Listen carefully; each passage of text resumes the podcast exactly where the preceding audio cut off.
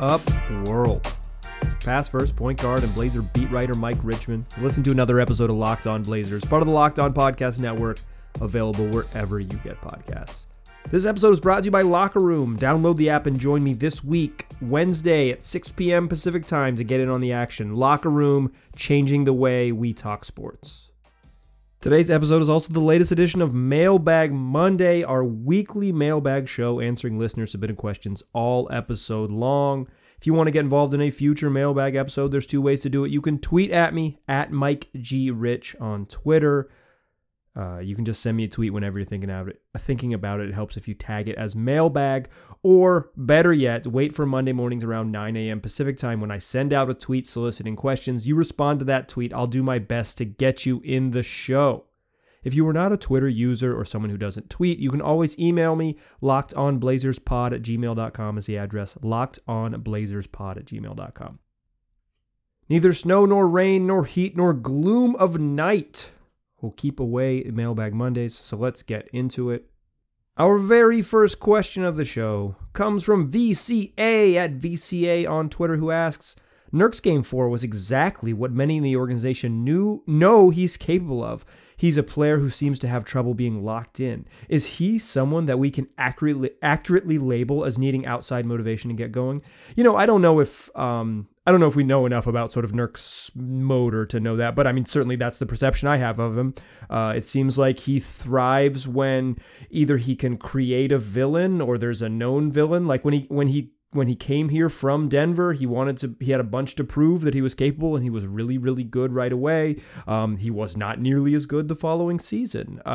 He's been up and down. He's had good games without like a known villain or whatever, but it seemed like having that sort of outside motivation, I'm going to go prove it type of thing really helps him. So I do think he is someone who needs to create that. And like, here's my thing. Like, it seems like Nurk has, Nurk's sort of like mental focus is a big challenge for him. So if he needs that, that's on him to make that. He needs to go full on MJ and just start creating villains out of thin air. He needs to be, mad at Aaron Fentress and mad at Dwight James and mad at Jason Quick and mad at Lockdown Blazers and whatever it takes. Mad at Michael Porter Jr., mad at Tim Conley, whatever it takes. Nurk's got to go find some villains, make up some villains if he has to. Next question comes from Ian, who asks, like Nurk going after Kendrick Perkins, there needs to be a media punching bag for Damian Lillard. Someone needs to tell Dame loudly and publicly that he can't play defense like in Game 4. No one has seriously referenced it. Dame is a horrific defender, but when he plays like he did in Game 4 on defense, the Blazers have a better shot to win. It also helps keep Nurk from having to cover too much space and pick up ticky-tack fouls. Yeah, I think Dame was pretty good on defense in Game 4. There's one play I remember where he just, like a really bogus gamble that gave Facu a wide open three. But yeah, in general, I thought he was really competitive, sort of getting back to the ball. Facu just had a terrible shooting game, so that I think helped Dame look a little bit better on defense. I didn't think the Blazers in general played better, and Dame certainly was like competitive on that end, but I didn't just a couple times. I've watched the game in person and then rewatched it on TV, and his defense didn't super stand out to me, but I know what you're saying about like, you got to find him to give Dame a villain. But I think Dame is the reverse of Nurk. That's why I put these two questions back to back. Like, I think Nurk is someone who needs that outside motivation, and I think Dame is someone who is deeply motivated sort of by his internal whatever desires, the things that are pushing him. I think he gets up for things without those external factors. I think that's what makes Dame special, is that he can rise to the occasion without needing reason to rise. Next question comes from All Good at JulioCan2 on Twitter, who asks, what do you think the narrative will be around Nurkic after this series? Let's assume he maintains this level of play versus Jokic, no better, no worse. Putting the team outcome aside, what will the series have done to Nurk's profile as a player, and what do we believe about him? And what do we believe about him? I don't think you can put the wins and losses aside. Like, those are deeply tied to it. Like, even if Nurk kicks ass, if the Blazers lose, it's still going to look, on all levels, including Nurk, like in some ways the sort of failure of a season, or at least a really frustrating end to a season. Also, like, this current level of play, if he plays like he did in Game 4 for the rest of the series, then we're going to think of this dude as, like, a budding all-star type of player. But if it's, like, the sort of average, the aggregate, I think then you're getting, like, exactly who Nurk's been all year. He had one real stinker of a game and one really awesome game, and that averages out to a pretty decent center, and that's who he is he's a pretty decent starting center in the league. I don't think you can get narrative without the wins. Like, I think that is the nature of narrative. But Nurk's play is still deeply tied to the Blazers' chances of success. Like, I think that is just absolutely, absolutely undeniable. I think there's a scenario where Nurk plays well and the Blazers don't win the series, but I don't think there's a scenario where Nurk plays poorly and the Blazers do win the series. Like, I think he can play well and have really good games and they might not win it just because it's he can only do so much. But if you get bad Nurk for a couple games, then Denver is going to win the series. Next question comes from Blazers Optimist at Justin_B_leak on Twitter, who asks, the Norm game ruled. I expect we have yet to see the MPJ game, and that worries me. However, we also haven't really seen the CJ game. Do you think CJ can still hit his ceiling in this series, and will it be enough to take us to round two? I mean, CJ definitely can. There's nothing that Denver is doing to him that suggests that he can't. Like, he can cook Austin Rivers. He's literally been doing it since he was wearing a Lehigh jersey. Go check the highlights.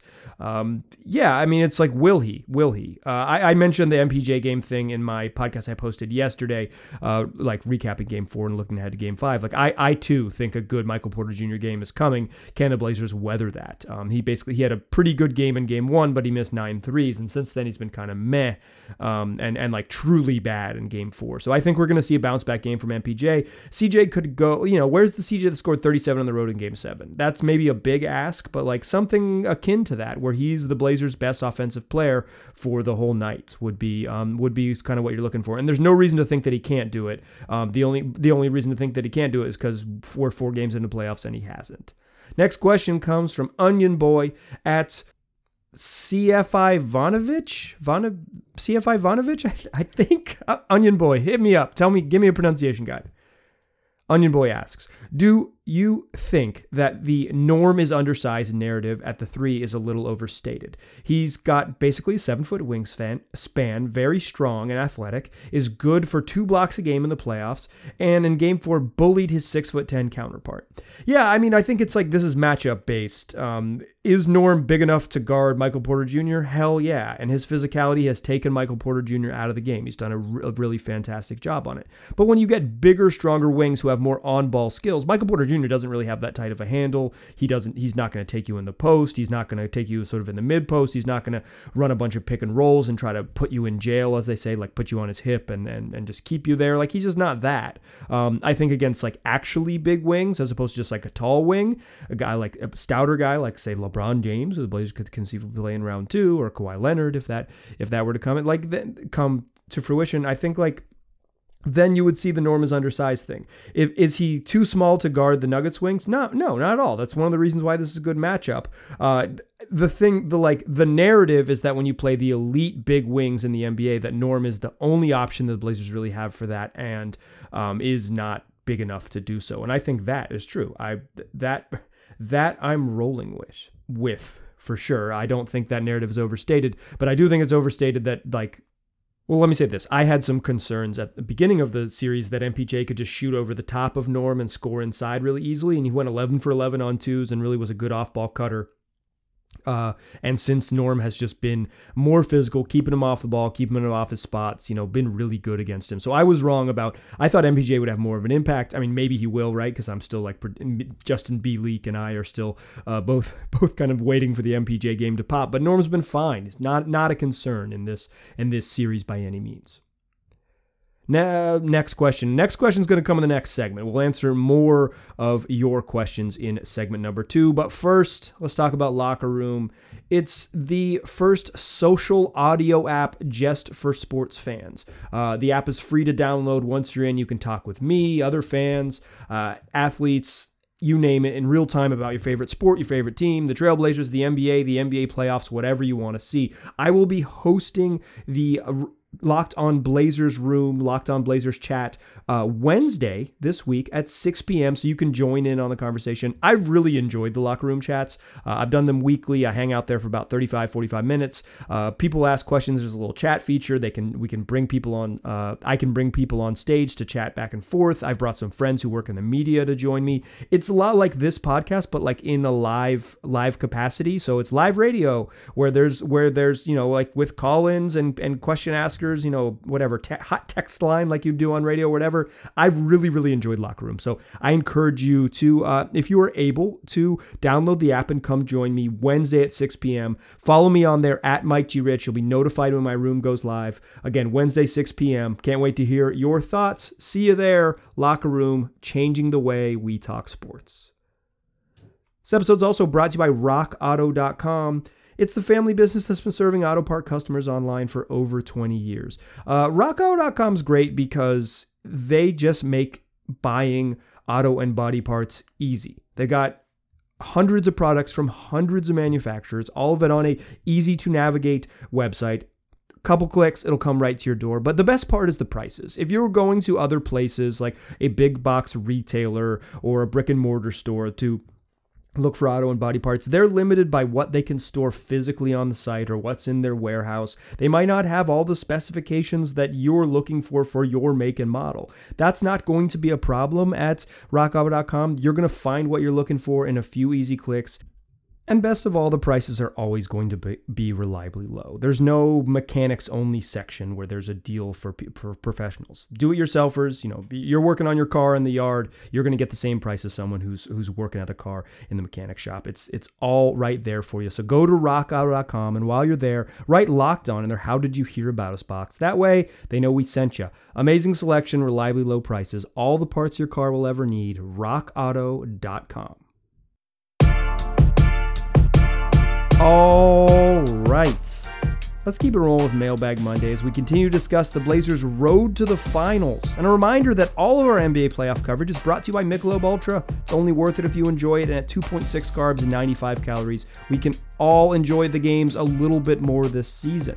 This next question comes from Jack at Jack Parshall on Twitter, who asks, do you feel like you have a better feel for the game in person or on TV? As a fan, I feel like the television allows me to recognize themes or patterns easier. Yeah, same for me, particularly sitting in a new spot in the arena. I was really comfortable for, 6 or 7 years sitting in one of 4 seats on press row, maybe one of 3 seats, quite frankly, on press row for 7 seasons. That was a really familiar way to see the game. There was something about sitting in a slightly different spot that it was like, oh, I can't even quite see it. I can notice little things in the arena a lot better, like some off-ball stuff I'll watch, how like physicality of off-ball screens, or I'll just choose to watch a guy for a possession and see what he does, particularly on the defensive end. But in terms of like what are the Blazers trying to do here, there is something very familiar about the television broadcast angle that allows me to kind of pick up on, okay, they're really trying to do this. Okay, they've run this action 3, 4, 5 times in a row. Things like that, where I've, like you said, I've noticed themes and patterns a lot easier. Yeah, I think for me, television is easier, and sometimes just the rewatch on TV is always significantly easier. Our next question comes from Dr. J, who asks, simply, what has changed from the regular season that Kanter is not playable against Denver in the playoffs? Dr. J sent a detailed note noting how Kanter was totally fine against Denver in 2 regular season meetings, including one game early in the season when he was just straight up good. But there's a lot of questions about Kanter, so let's get to them, and then we'll talk about it larger picture Kanter stuff. Grant at GrantMoen0 on Twitter asks, after Game 4, Stott said, we're going to need Enes again. What do you think that means? Tim asks, did you hear Terry Stotts mention how we're still going to need Enes Kanter in this series? I did. Everyone's wondering. And KJM_bball at bballkjm asks, if we make it out of the series, will Kanter be a viable option against other teams, or he's just unplayable in the playoffs? So a lot of things happened. I think the difference in the regular season versus the playoffs is that you can really dial in on weaknesses, and you can say, okay, here's what Kanter is not good at, and we're going to make him do that thing he's not good at every time down the floor, and here's what he wants to do offensively. Like, he wants to post up on this side of the court, he wants to get to this hand, and he doesn't see these type of pass as well. So you can double team him in this type of way. And I think the Nuggets did a really good job keeping him off the offensive glass. Like they're obviously super attuned to that. I think they've done a really good job attacking him with either smalls like Paul Millsap's not small, but like a smaller guy who just straight line drive. I'm going to give me some space. I'm going to bust past Kanter. They've kept him off the glass. Jokic has eaten him alive. That's a matchup that he loves. And every time he gets it, he's been aggressive going at it. So I think it's not like, I think Kanter was always going to be a bad matchup for this Nuggets team. It's just like you prepare for the playoffs very differently than the way you prepare for a regular season game. You do not dial in on guys' weaknesses like in the same way. You attack it a little bit, but not like every time down the floor because because games come so quickly in the regular season. You just kind of have to say, let's do what we do best and do like some game plan stuff for their stars. But I think Kanter's, beyond this, like being a bad matchup, I think he's just played poorly. I don't think if he was playing, there's a chance that he would be a terrible defensive matchup, but still be a little bit more impactful on the glass. Like I thought he'd be okay against Jermichael Green and Paul Millsap. Even early in the series, I was like, he can play against those guys. It became clear that he couldn't, like that he was just getting eaten alive after game 2. So, I think some of it is just Kanter's just struggling right now. In the way that there are ups and downs of an NBA season. He's in a down slope, and it's more pronounced where he's kind of in a struggle matchup for him against this team. And regarding from questions from Grant and Tim, the questions about like Terry Stotts saying we're still going to need Kanter in this series, that's coach speak, y'all. Don't read. Everyone loves to read so much into the Terry Stotts quotes. That is not for me. What he was basically saying was like, while I've gone away from Kanter, there's still a chance that I call his number. So if Enes, if you're listening, please listen. If Terry had really meant that, maybe should have put him in for the final rebound of game 3. Whoops. But I think what he really means there is like Nurk's not going to play perfect every single game, and there's a chance that foul trouble comes or some matchups come that we're going to like turn and need Enes again. It's a long series. I don't think Terry was like totally BSing, but it was just like coach speak. Like we're going to need all of our roster because things can come up. And specifically, what he was referencing there was foul trouble. If Nurk gets in foul trouble and Jokic is on the floor, I don't think they're going to immediately go small. I think they're going to try Kanter and see what happens. Is that a good idea? I don't know. Probably not, but that's my read and what Terry meant there. KJM's question about Kanter's viability against other matchups. I think he would be okay against the Lakers. Like they play Pau Gasol. You wish they play Mark Gasol. They play Andre Drummond. They in theory might have to play Montrezl Harrell depending on if Anthony Davis is back. Like this is cart before the horse or whatever. Obviously the Lakers have to win. The Blazers have to win. But like he's okay. Kanter could play in that series, I think if those guys are if there's traditional slower centers on the court, which there will be with those guys, that is a totally reasonable matchup for Kanter. Beyond LeBron James, the Lakers don't have like really a lot of high level creators. Maybe Dennis Schroeder runs past Kanter a couple times, but we'll worry about that when we get there. I think Kanter can play in that matchup. Suns maybe not as good because they can go small with the second unit unless Kanter's going to play against DeAndre Ayton, then that could be a problem. Also, Kanter guarding a Chris Paul pick and roll every single time down the court seems like a nightmare. So certain matchups, yeah, like that's the playoffs are all about matchups. And I think if the Blazers play a bigger, more traditionally big team, then they'll be all right. Francis Mack at Francis_Mack asks, do you think Dame can be the best player on a contender? Do you buy the notion from Nate Duncan that Dame is the greatest reason why this team is not a contender? I'm a fan of Duncan's, not meaning to criticize him, just want to know if you have a different view. Yeah, I kind of think that's bullshit. What's the most reasonable facsimile to a player that has won a championship of Dame? Isn't it Steph Curry? Even if you're like super low on Dame's production, let's say he's like 80% of Steph Curry, right? Even 70% of Steph Curry. If you're being really, I don't think that, but like let's say you're there. Say you're Nate Duncan and you think that Damian Lillard is 70% of Steph Curry. Well, on the 2015 championship team, the second best player on the Warriors roster was Klay Thompson, a 6'7" wing who doesn't need to dribble, is an elite scorer without like really doing anything but catching, turning, and shooting, is an all-time great shooter, right? And a really good defender on the other end. The third best player on the Warriors was Draymond Green, a two-time Defensive Player of the Year and future Hall of Famer. Clay will probably make the Hall of Fame too while we're at it. The fourth best player on the Warriors in 2015 was Andre Iguodala. Damian Lillard's never played on a roster that good. Like, miss me with that bullshit. The way you win championships is build a championship roster. If Dame's teammates were on that level, like the way you win a championship is you have a top 5 player, top 10 player, like the Blazers do, and then you fill out the roster and with really, really high level players around them. Dame's never played on a roster that good, and if you just drop Dame into the 2015 Warriors, I think that team is still pretty MFing close to a championship. Nate Duncan is a smart guy, entitled to his own opinion, but I regard that as hateration and holleration. Vegan Mindset Coach at Mindset Vegan on Twitter asks, what can we expect from Ant moving forward throughout the rest of the series? He had an amazing game one. He seems to be a bit lost since. This is Anthony Simons, Ant.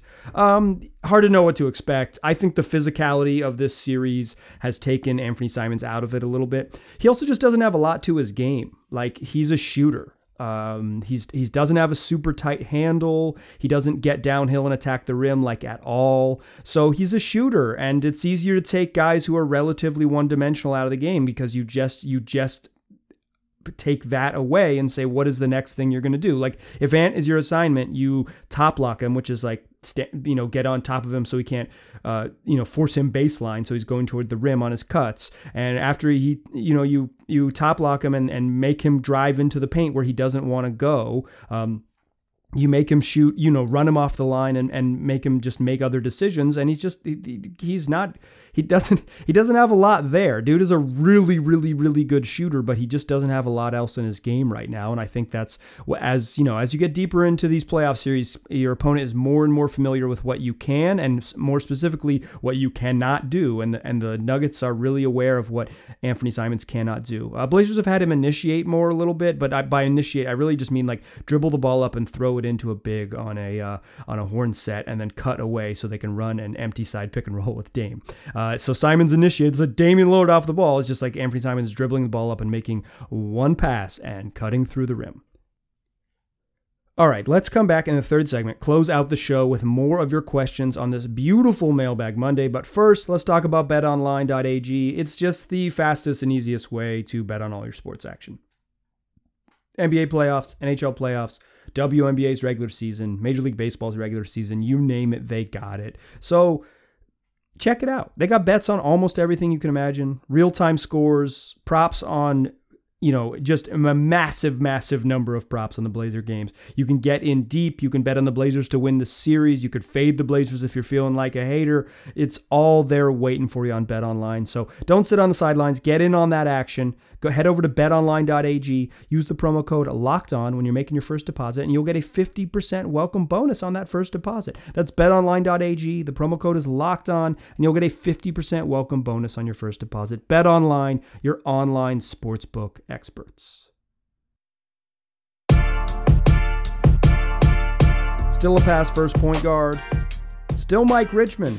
Still listening to Locked On Blazers, and we're still rolling through Mailbag Monday. Our next question comes from Joey at 772Joey on Twitter, who asks, what is your go-to drink and snack food pairing while watching the playoffs? So this is pretty boring. I've become pretty boring. I've really cut out couch beers over the last year, 18 months. I basically don't drink at home. I'm not chilling, watching the game, drinking a brew. And also, like, we didn't leave our house for a long time, so I really cut down on my alcohol intake, period. So I'm drinking a lot of water. I'm staying hydrated.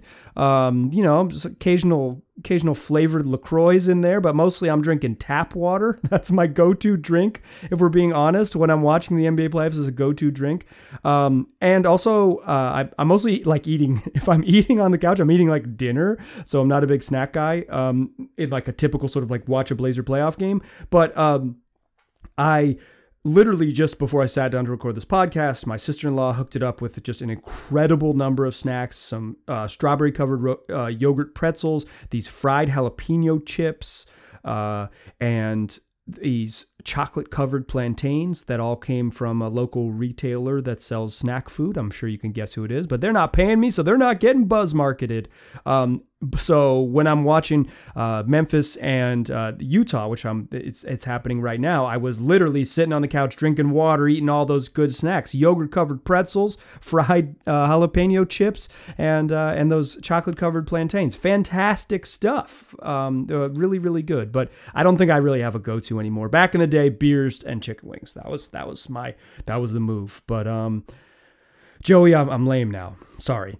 Next question comes from Eli, who asks, Stotts' adjustment playing Nurk minute for minute alongside the Joker was key in Game 4. Is Game 5 the game we see Joker play all 48 minutes and test the new formula? I don't think so. I don't think Jokic can play all 48 minutes. Like, he has an incredible amount of stamina. The 4-overtime game was really, really impressive, but there are diminishing returns on asking him to play sort of beyond 38 minutes. I think you want to play him I think he could play 40 minutes and you kind of see what you get out of him, but I think he'll play, 37 to 39 in that range, like he has been. I don't think the Nuggets will go super far away from that. The way to get Nurk off the floor is get him to commit stupid fouls, and that's to put him in a bunch of actions, make him make a bunch of plays. As someone pointed out earlier in this episode, it's to have the Blazers players not play as good a defense around him, so then Nurk has to help and pick up ticky tack fouls, helping and doing stuff like that. I don't think the adjustment is to play Jokic 48 minutes. I don't think you can pull that off. Next question comes from Nathan, who asks, so far the team with the most assists has won every game this series. Is there something really there, or is it just that assists equal points and points win games? Yeah, it's the second part. In the Nuggets 2 wins, they've shot 50% from 3. The Blazers shot, 40-some percent, 48% from 3 in game 1 as well. I don't mean to especially after watching the Blazers not pass the ball so much. I understand there's better offense to be had if you move the ball, but the Blazers' ball movement in Game 1 was predicated on getting into the paint. It wasn't just passing; it was penetration off the dribble. Then you swing, get guys in rotation, and get assists that way. They didn't get that in Game 2. They had a terrible, something like 15 assists and 21 turnovers, so 12 assists and 21 turnovers. They were horrific. But also then they just didn't shoot well, and the Nuggets shot incredibly well in that game. Same with Game 3, the Nuggets just shot really, really well. And if you make the shots, you get the assists. There are times when you can see it and you say, man, the ball movement is better. And I think that we've seen it throughout the series when there's been better moments for the Blazers on offense. But just to say assists are the key, that's what you're saying is making back. Baskets is the key, because a simple pass into someone who turns around and hits a tough shot is an assist. I think passing and ball movement incredibly important. I think the raw counting assists, Nathan, as you're kind of pointing out here, is they're maybe a little misleading. I think the most important pass on a possession is often not the one that directly leads to the basket, but sometimes the one that gets the defense scrambling. So assists in general are overrated. KC at Game with Maz Trim on Twitter asks, this has been an extremely fun and irritating series. I'm taking my girls to Game 6. It's their first playoff game. What do you think would be some neat signs for them to make? The signs I want to see are a big clock that just say, it's time. You hold it up. When Dame does something good, you got the clock. Boom, boom, it's time. Or you could just go with something a little more on brand and say, you know what time it is, or even we know what time it is. Or if you really want to, try to get on the TV, it's my first playoff game and I know what time it is. But that's a little wordy. Don't do that. The other really stupid sign I want to see just says Normcore. If that means nothing to you, don't make the sign. Next question comes from Nick Angstad at Nick Van Exit on Twitter, who asks, if you're the pass first point guard, then who are you passing to? Nick is the host of Locked On Mavs. Make sure you guys listen to Locked On Mavs. He does a fantastic job. It's available on YouTube or wherever you already get podcasts. Nick, I'm passing to good cutters. Simple as that. I'm not passing to guys who don't cut. I'm not just passing to pass. I'm passing to good cutters. My favorite thing to do in pickup basketball is do something that is akin to a fake dribble handoff. So if I'm at the top of the key and you're on the wing, and you're on my team, I'm gonna dribble hard at your high shoulder. So your shoulder on the high side of the basket, dribble hard at that. That your man is going to look at me because the ball is coming towards him. You're going to cut back door. I'm going to throw a bounce pass. You're either going to get a layup or you're going to have an advantage situation. That is my favorite pass in pickup. Guys who have played with me regularly, folks who've played with me regularly, know that pass is coming. Shout out to the homies like Mike and Cullen and Chris and others. Joe. Yeah. bunch of folks. Oscar works the baseline really well. I'm passing to Oscar, Nick. That's who I'm passing to. Dr. J asks, since you consider yourself a pass-first PG and you, by your own admission, are not very tall, were you also as annoying as Facu on the court? No, I don't play as hard as Facu Compazzo. I wish. Yeah, even in organized basketball back in the day, I didn't play that hard. I would have had a different basketball career if I was wired to play that hard. I wasn't really grimy always. Like I was too much of a finesse player. I'm more Ricky Rubio, even though he's big, than I am Facu Compazzo. Next question is from Belgian Blazer at Belgian_Blazer on Twitter, who asks, what's your cat's name and how old is he/she? My cat's name is Dr. Coyote, and we use he/him pronouns for Dr. Coyote. We mostly call him Yodi, Yodi Boy, Yoderino, or Yoderson. Next question comes from Louis Olenek, Louis R.S. Olenek, who asks, in memory of the great Mark Eaton, rest in peace to Mark Eaton, two-time Defensive Player of the Year for the Utah Jazz, who passed away this week. How do you feel his game would have translated to today's NBA? And if the Blazers had prime Eaton right now, how would their fortunes be affected in a series against Denver, i.e. how affected would he be against defending Jokic? I think it'd be pretty good. Like, I think that size helps. I do think his speed would be a problem in the modern NBA. Like, I don't remember Mark Eaton. He was an all-star in 1989. I was born in 1988. I know Mark Eaton from watching old NBA TV games of like young Stockton and Malone. I know him from basically the like rewatching the 89 All-Star game. I know him from watching highlights. Like I don't have a super good grasp on that sort of era of NBA basketball. Like I do like in sort of like I've read a bunch of books and stuff like that, but in terms of like, can I test my eyes and my memory? I'm incapable of doing that. So I think he would struggle a little bit with the speed. Like I think you'd be able to put him in pick and rolls and it would be a problem. I think of the space in today's game as opposed to when it was back then would give him some issues, but just like straight up guarding Jokic, that's a pretty good option. That's a his size, his physicality, be hard to shoot over the top. You know, he's competitive defensively, like interested in being a thorn in your side type of thing. Like I think that'd be pretty good. Next question comes from Rip City Sofa, who at Dodgeball Sofa on Twitter, who asks, is Melo's defensive game best suited to go against a big rather than a 3-4 hybrid? Well, he certainly can't guard threes.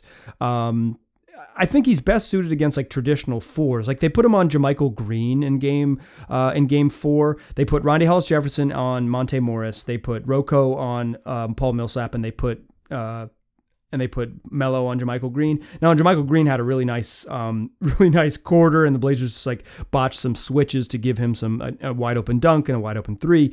But I think it's like, you don't want him to guard Jokic. Like I know my friend Eric Gunderson, who writes the Blazer Banter newsletter that you should subscribe to on Substack. He wrote a thing about how he thought Melo should guard Jokic, and that if he brought that in there, he would get the full Bishop Bullwinkle. Hell nah. I think Melo's better guarding slow guys, and he's strong enough to guard big slow guys. Like I don't think he can guard centers like that. No. Next question comes from CJ Elby's burner at Justin P1111. Series is now a best of three. What are the keys for the Blazers to take home a W? I mean, the number one key is for Yusuf Nurkic to play really, really well. And the number two key is answered here in the final question of the show. Dr. J asks, am I crazy, or is this series really just coming down to if Denver can shoot the lights out from three? In their two wins, they shoot 50% from three and losses 30%. This really holds true for guys like Aaron Gordon and Austin Rivers. Dr. J notes that Aaron Gordon is still shooting 57% from three, albeit on a very few attempts, and Rivers is shooting 48%. Again, limited number of attempts. It's four games, and neither of them got up many shots in game four. Actually, Rivers shot fine in game four. He just did much fewer attempts than when he was so awesome and a game-changing force in game three. Yeah, I mean, it's a make or miss league. Like the key to this series is that the right guys make shots. For the most part, Dame and Jokic have played like identical games, very similar looking games. Even when they were both bad in the same game. Dame's teammates were just way better. And Jokic is like maybe more important to getting his teammates going than Dame is because of roles and how each of them are defended, et cetera, et cetera. So yeah, like I think it's a make or miss league. And to some extent, you think that the Blazers have a better chance because their sort of make or miss guys are CJ McCollum and Norman Powell, and the Nuggets make or miss guys are Aaron Gordon and Austin Rivers. Michael Porter Jr. deserves to be mentioned there. He's one of those guys, but like, yeah, I think the difference in this series will be if the Blazers can play good enough defense to prevent the Nuggets from getting a bunch of good looks from three. It's not. There's like only a certain volume of threes you can prevent. He's like, run them off the line. It's like a nice idea, but it's like dudes want to shoot threes in the league. They're going to get them up. They're going to space to three. They're going to make you recover that distance, et cetera, all those things. So yeah, like I think this game is decided. I think this series is decided rather. The final three games of the series will decide on shooting.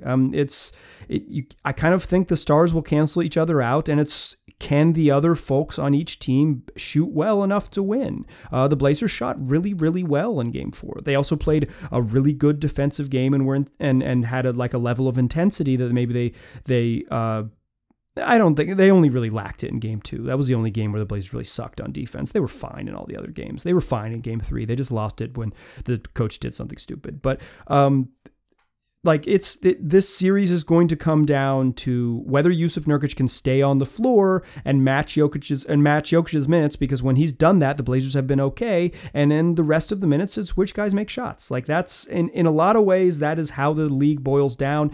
That's also kind of what the people who don't like the NBA say about it. Like, oh, it's just threes, but like, the way you generate those threes is the interesting part of the league. It's the details I love, is helping a little bit further off Facu and where Norm stands and can he work the baseline and how does he react off, he only took 4 threes in game four because he was mostly trying to get downhill, but he shot it really well and he probably had opportunities to take a couple more. Does Norm take more of those threes or does he continue to get to the rim? The Blazers have been really good in the paint the last couple games. Do they try to offset some maybe of Denver's hot shooting by just exploiting Denver's lack of rim protection? All of it is, it's simple. The team that probably makes more jump shots will win, but how the sausage is made is what I love about this league. So that will be the fun part of what happens in Game 5. Game 5 is Tuesday evening. A 6 p.m. local start, 7 p.m. local start, 6 p.m. start on the West Coast, 6 p.m. in Portland. Should be just a fascinating game after the Nuggets got just handled in Game 4. How do they bounce back? What kind of response do you get from Jokic and et al.? And can the Blazers just say, listen, the team that played in Game 4 is who we're capable of being.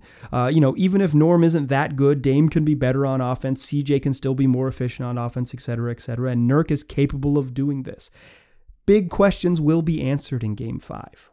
It's why it's so darn pivotal, and everyone uses that word. So make sure you check back to your feed after that game. I will have a show diving deep on everything we saw and previewing what to expect in Game 6. That will be in your feeds Wednesday morning following Game 5. Make sure to check that out.